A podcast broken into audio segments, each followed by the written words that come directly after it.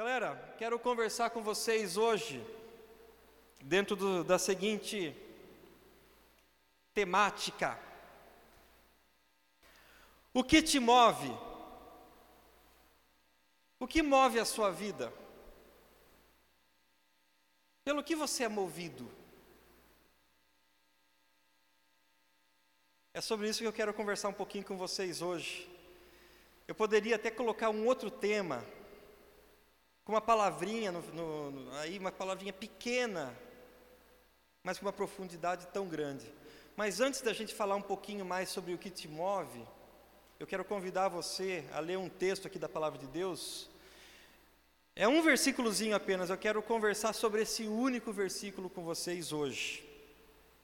É um versículo, talvez um dos mais conhecidos, um dos, não sei se perde aí para o Salmo 23, né? O que, que diz o Salmo 23? Quem sabe meio decora aí? Ah, legal, é, é bem conhecido, não é verdade, Salmo 23? Eu queria convidar todos vocês para lerem comigo esse, esse texto que está sendo projetado aqui. Vamos lá? Porque Deus que deu seu Filho unigênito para que todo aquele que nele crê não pereça, mas tenha vida eterna. Você consegue falar ele sem ver? Vamos lá? Porque Deus amou,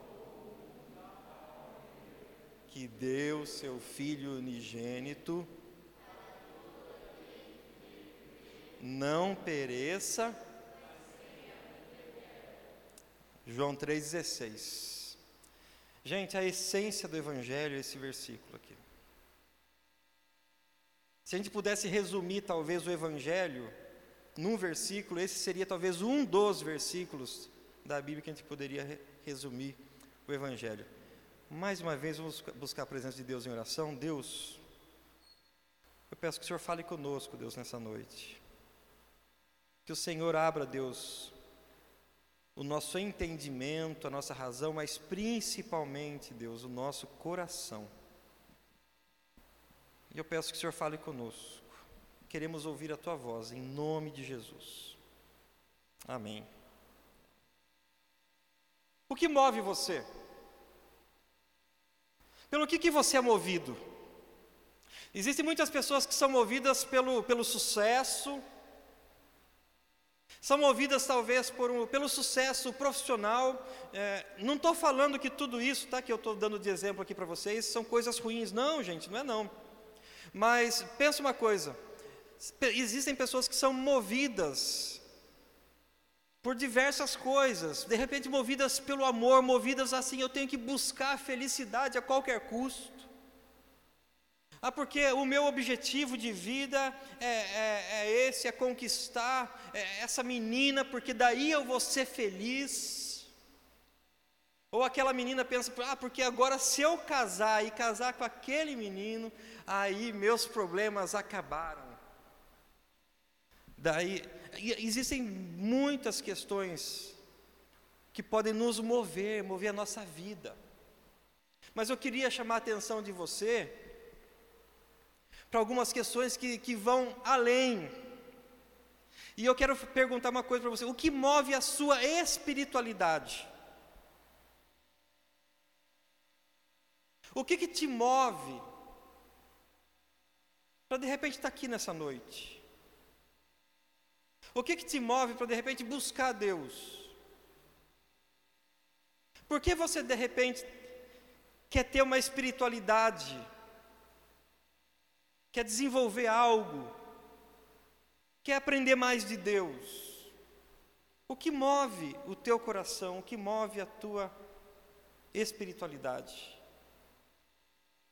Eu acho interessante que em praticamente em praticamente todas as religiões do mundo, o relacionamento do, dos seguidores com a divindade ele, ele é um relacionamento muitas vezes ritualístico. O que, que isso significa? Que ah, se eu cumprir tal ritual, se eu fizer isso, se eu fizer aquilo, Ah, se eu frequentar os cultos, se eu oferecer algo, aí eu vou ser aceito.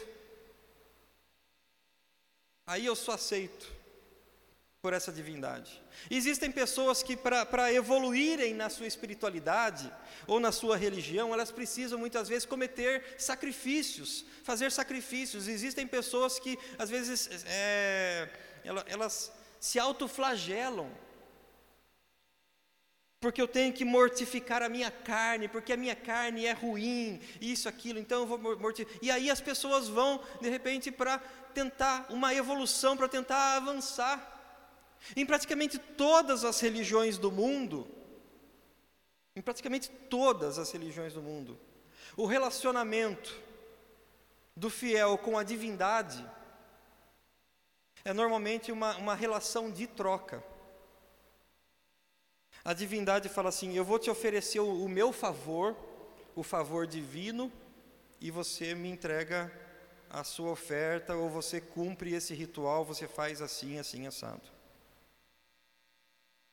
Mas, mas, existe uma coisa que é muito importante a gente saber. Só no cristianismo, a relação entre Deus e o seu povo é uma relação de amor.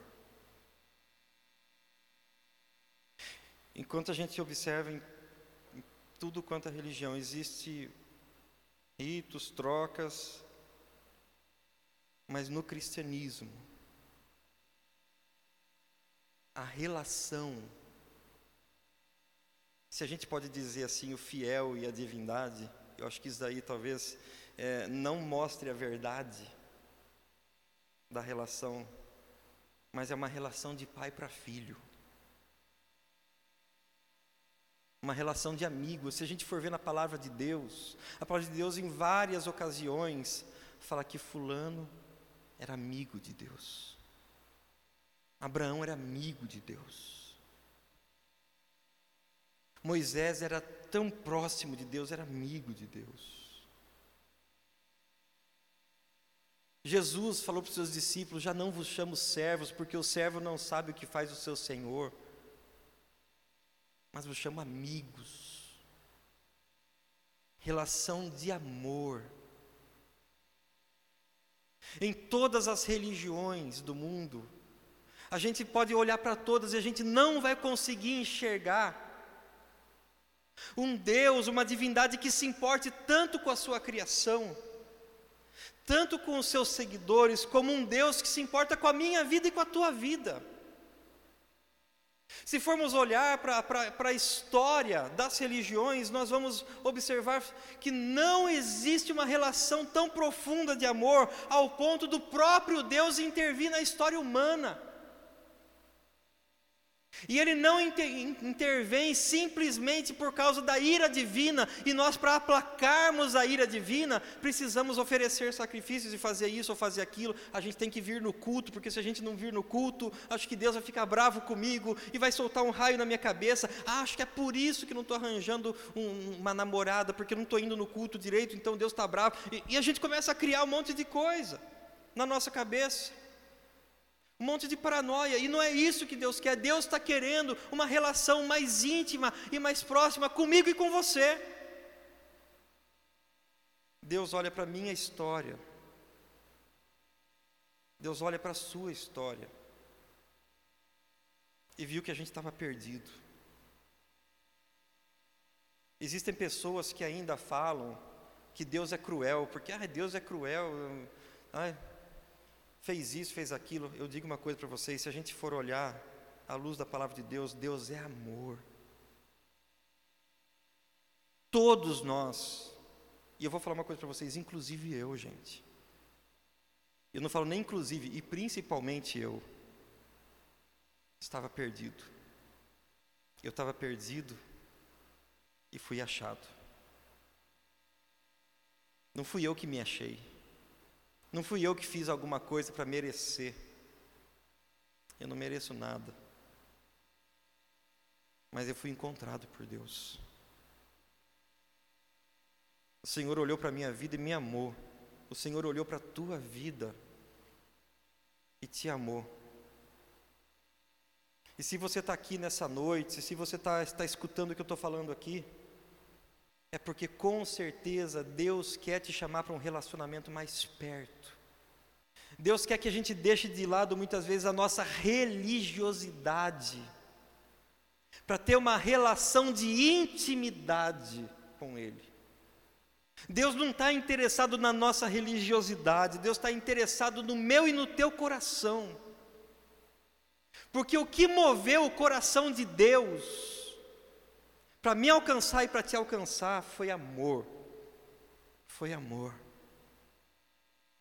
Nunca se ouviu dizer que uma divindade se importasse tanto com seus fiéis como Deus se importa com a sua criação. Nunca se viu na, em toda a história um Deus como o nosso Deus, tão grande e poderoso, tão cheio de graça, tão cheio de misericórdia o profeta Isaías, ao contemplar esse Deus maravilhoso, e vamos falar uma coisa, gente: o profeta era o homem que estava sempre ali em contato com Deus. O profeta era o homem que estava sempre ali escutando uma direção de Deus para ele poder passar para o povo. E ao contemplar todas essas coisas e ao escutar sempre Deus falando com ele: Olha, fala assim ao meu povo, fala assim aos meus filhos, fala, fala dessa forma para.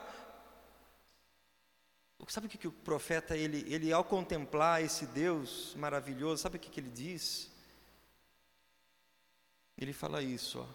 o profeta Isaías, ele fala: Desde os tempos antigos, ninguém ouviu, nenhum ouvido percebeu, e olho nenhum viu outro Deus além de ti, que trabalha para aqueles que nele esperam.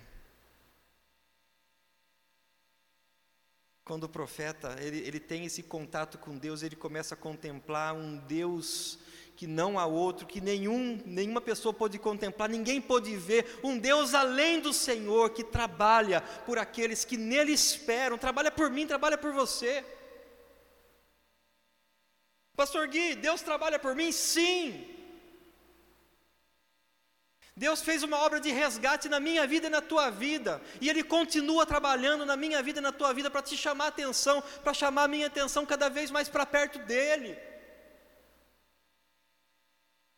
E existem circunstâncias na nossa vida que muitas vezes nós passamos que nós nem imaginamos, gente. Mas Deus está chamando a sua atenção e a minha atenção, para que a gente não perca esse foco desse relacionamento de amor porque a gente tem sempre a tendência de, ter, de talvez dar uma escorregadinha para cá, eu vou para a religiosidade, ou vou me esfriar um pouquinho, mas é andar no centro, num relacionamento de intimidade, de amor com Deus.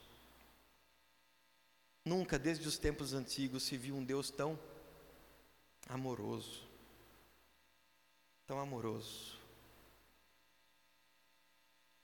Ele viu, ele viu que o ser humano estava na escuridão, e sabe o que, Deus fez? Enviou aquele que é a luz, a luz do mundo. Deus viu que o ser humano estava na miséria e enviou seu bem mais precioso, Jesus Cristo. Deus viu que nós estávamos sozinhos.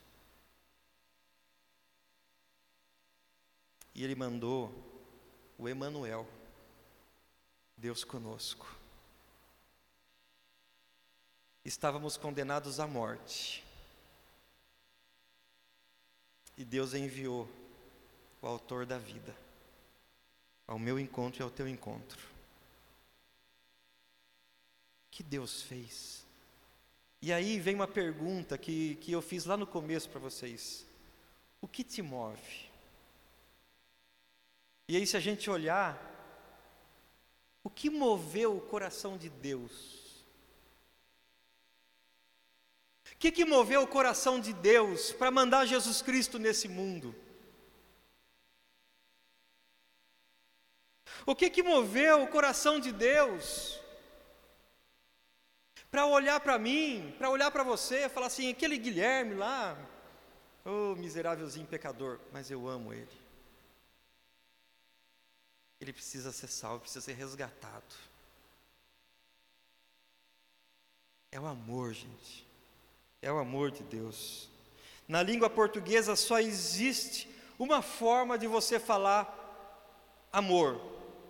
Qual que é a forma da língua portuguesa da gente falar amor?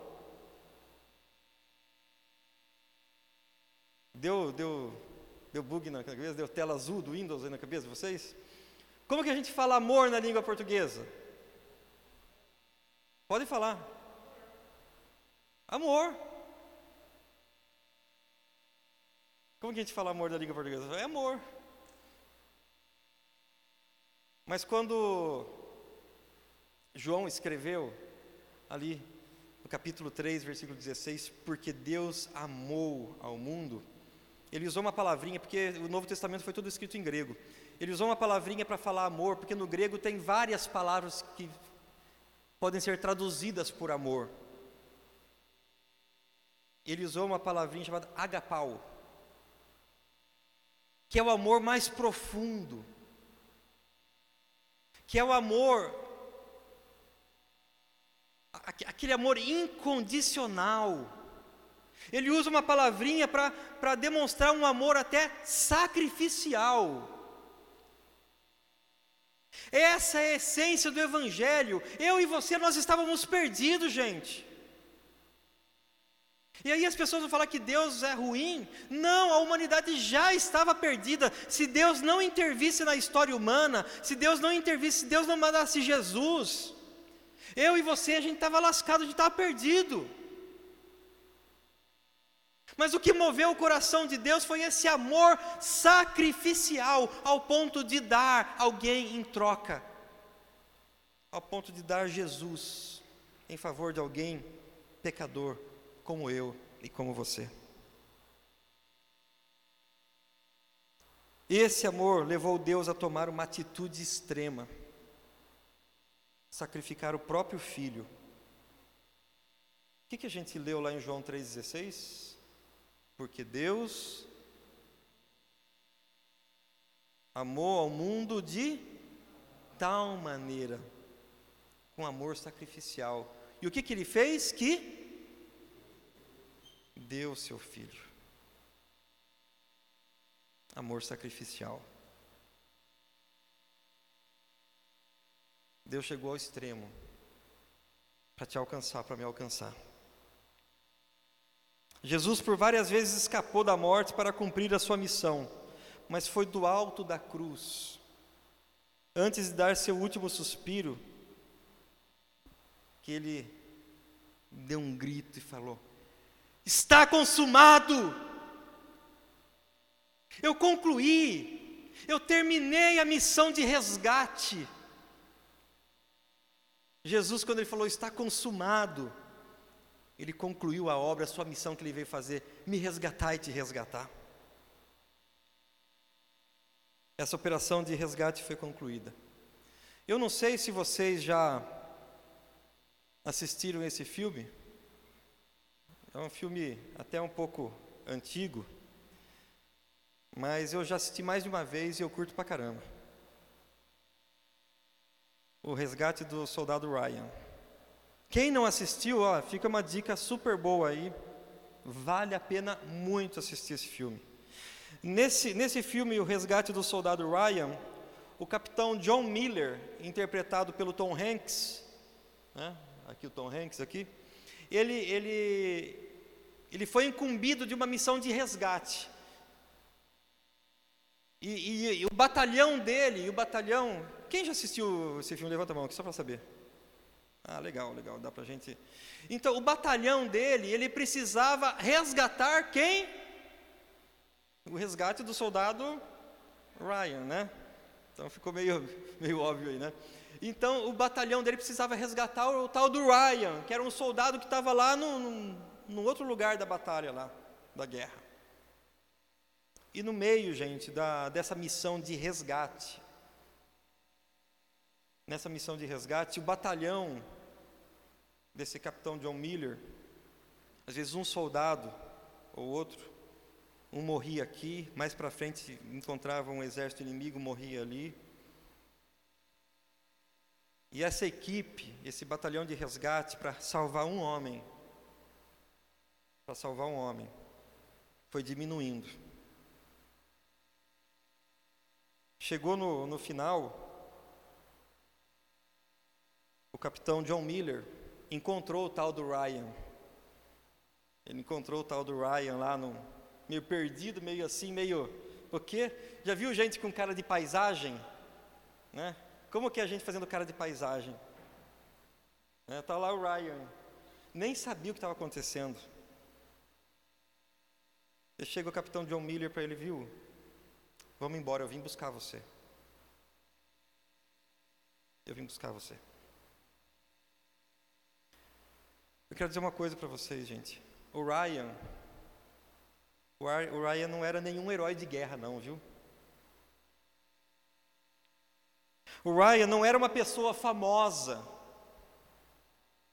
Por isso que foram resgatar ele para não, não morrer, porque ele é muito famoso. Ou ele não era também uma pessoa tão importante, puxa, a gente não pode perder esse homem.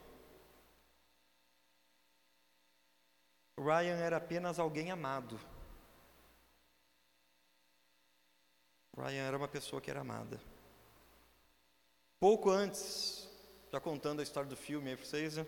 pouco antes do capitão Miller morrer, ele chama Ryan de canto, já fragilizado ali pela guerra. Ele chama Ryan de canto. E fala uma coisa para ele que, cara, me marcou muito.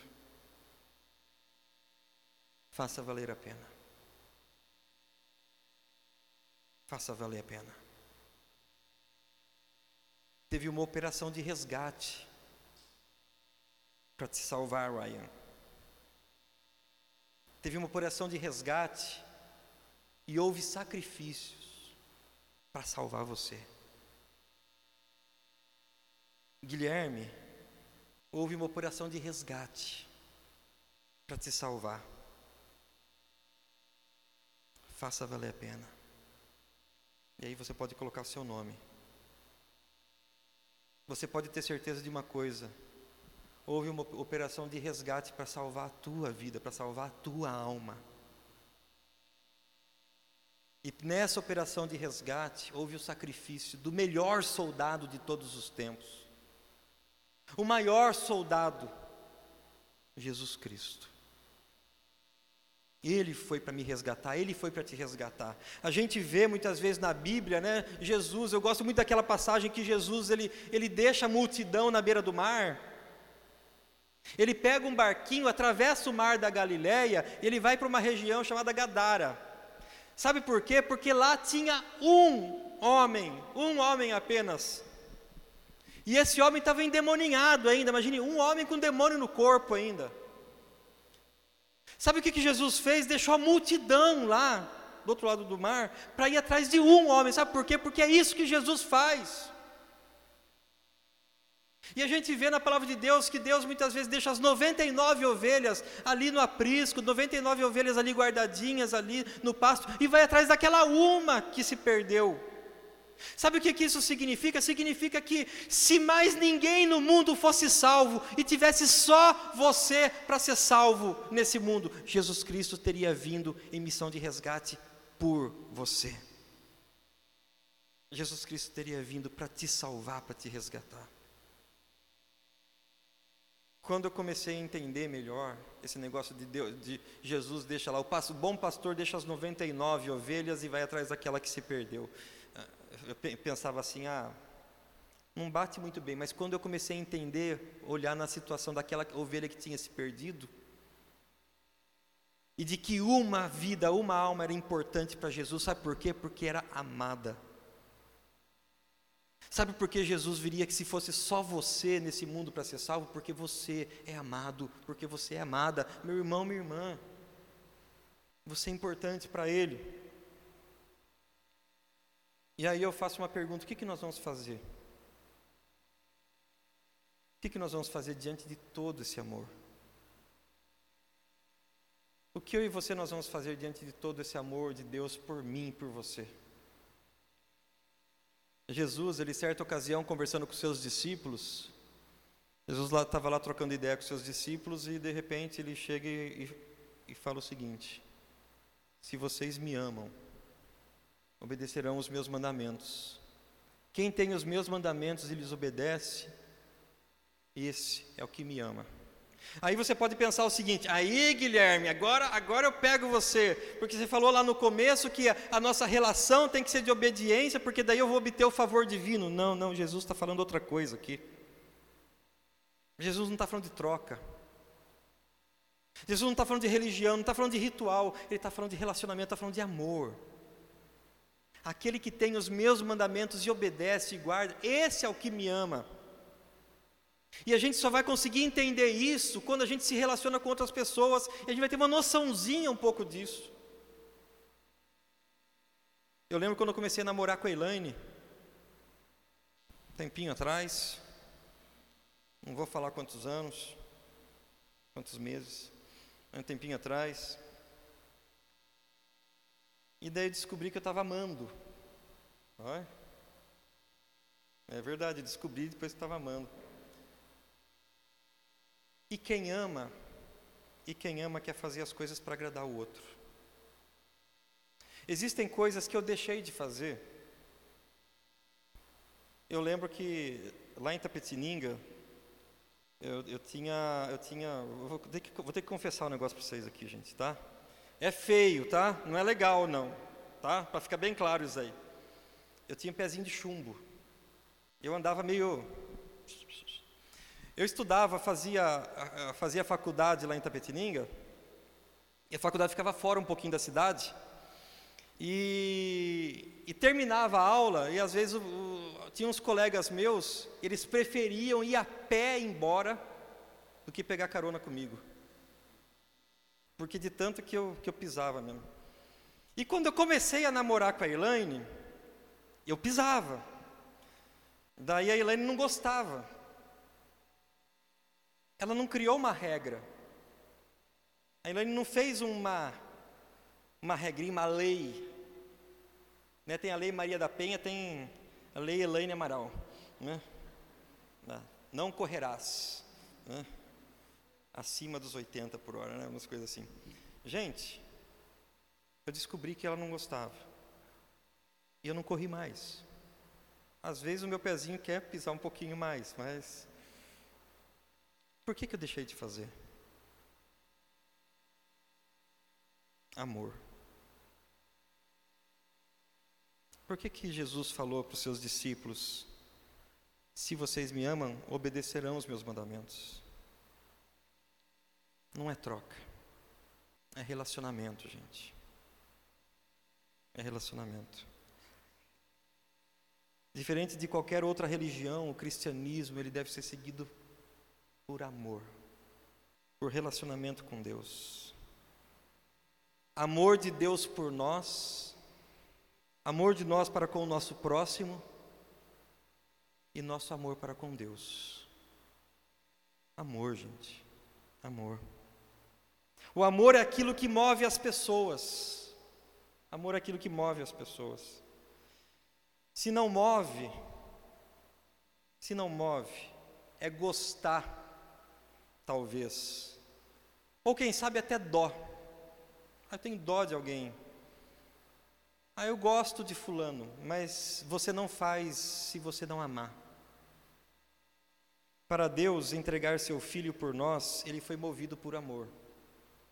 Para Jesus ter morrido, foi por amor.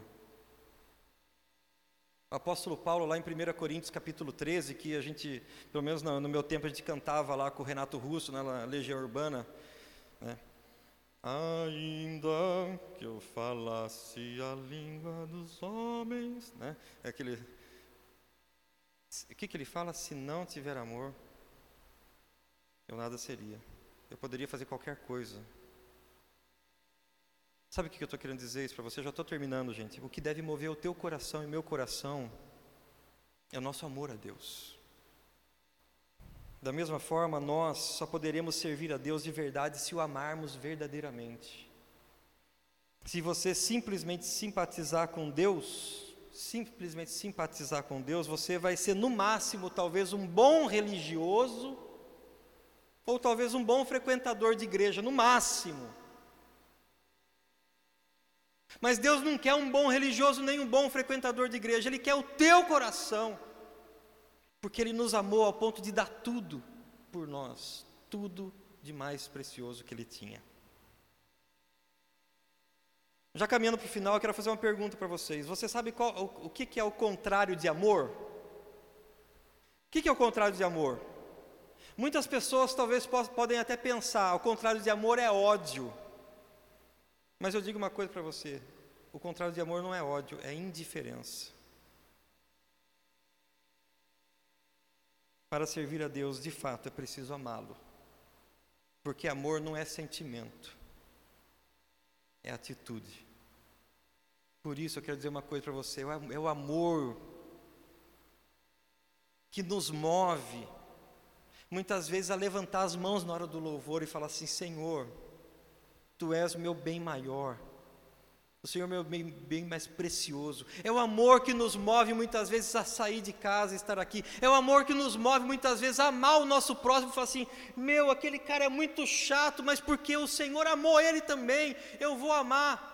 E amar não é gostar, muitas vezes a gente confunde amar com gostar, muitas vezes a gente não gosta da pessoa, gostar é sentimento, amor é atitude, como eu acabei de falar para vocês. E por isso nós precisamos ter atitudes de amor um para com o outro. Por isso, nos seus relacionamentos, sejam intencionais. Está vendo uma pessoa sozinha lá no canto? Vai lá atrás. Ah, mas aquela pessoa é muito chata, aquela pessoa não fala nada. Ame, Ame, porque você foi alcançado por esse amor. E nós só podemos amar porque nós podemos amar porque Deus nos amou primeiro. Então o que move a minha vida, o que move a sua vida é o amor. O que nos move é muitas vezes lutar contra o pecado, é o amor a Deus, porque eu não quero entristecer o coração da pessoa que eu mais amo na minha vida. Por isso que eu não quero entristecer o coração de Deus e por isso eu vou lutar contra o pecado até o fim. Não é simplesmente porque pode ou não pode, porque é uma lei eu vou cumprir ou deixar de cumprir. Mas é porque eu não quero entristecer o coração de Deus. Davi, ele sabia claramente sobre isso. Davi era esse homem, por isso que a palavra de Deus fala que Davi era o homem segundo o coração de Deus. Quando ele pecou quando ele pecou cometendo adultério com Batseba, quando ele pecou matando, eh, colocando Urias na frente de, de batalha para morrer lá e deixar Batseba livre para ele lá. Sabe o que aconteceu? Davi, depois que o profeta Natan apontou dele para ele, você é um pecador miserável. Davi falou assim: miserável homem que eu sou. Ele compõe o Salmo 51. Depois você pode ler o Salmo 51 na sua casa. Sabe o que, que Davi fala no Salmo 51? Um dos textos que me arrepia. Davi ele fala: Não me repulse, Senhor, da tua presença, não me expulse da tua presença, e nem retires de mim o teu Santo Espírito. Sabe por quê? Davi não estava preocupado com certo, errado, isso e aquilo, ou simplesmente a questão de isso pode ou não pode, é lei ou não é. Não. Ele não queria perder a comunhão com Deus. E Davi, no Salmo 51, ele fala: Não me expulse, Senhor, da tua presença, e nem retires de mim o teu Santo Espírito. Sabe por quê? Porque a presença do Senhor, a companhia do Deus Emanuel, sempre presente, estava com ele, e ele não queria perder isso. Relacionamento, relação de amor. Eu volto a perguntar para você: o que move a tua vida? O que que te move? Concluindo, no Evangelho de João. Ei, João. A última, a última pergunta que Jesus faz para os seus discípulos. Você sabe qual é a última pergunta que Jesus faz para os seus discípulos? No Evangelho de João, Jesus ele pergunta: Tu me amas? Tu me amas? Guilherme, tu me amas? Pedro, tu me amas? Júlia, tu me amas? Essa é a última pergunta que Jesus faz aos seus discípulos no Evangelho de João. Faça valer a pena. Faça valer a pena. Aí você pode perguntar, Guilherme, mas como que eu vou fazer? Às vezes eu sinto meu coração tão frio. Acho que eu não sinto esse amor que eu deveria sentir por Deus. Várias vezes, gente, várias vezes. E eu preciso me policiar sempre. Eu percebo que o meu amor por Deus não é como deveria ser. Mas tem uma coisa que eu e você nós podemos fazer. Eu não posso gerar amor por mim mesmo. Eu não posso gerar amor. Mas eu tenho que buscar daquele que é a fonte de todo amor, o próprio Deus. E aí sabe o que eu vou fazer? Eu peço para Ele, Senhor, derrama mais amor meu, no meu coração por Ti. Senhor, eu quero te amar mais. Eu não estou amando o Senhor como deveria amar. Senhor, eu não posso gerar esse amor por Ti. Derrama do Teu amor por mim para te amar mais, Senhor. Nós podemos fazer essa oração nessa noite. Nós podemos orar pedindo, Deus, derrama mais amor por ti no meu coração.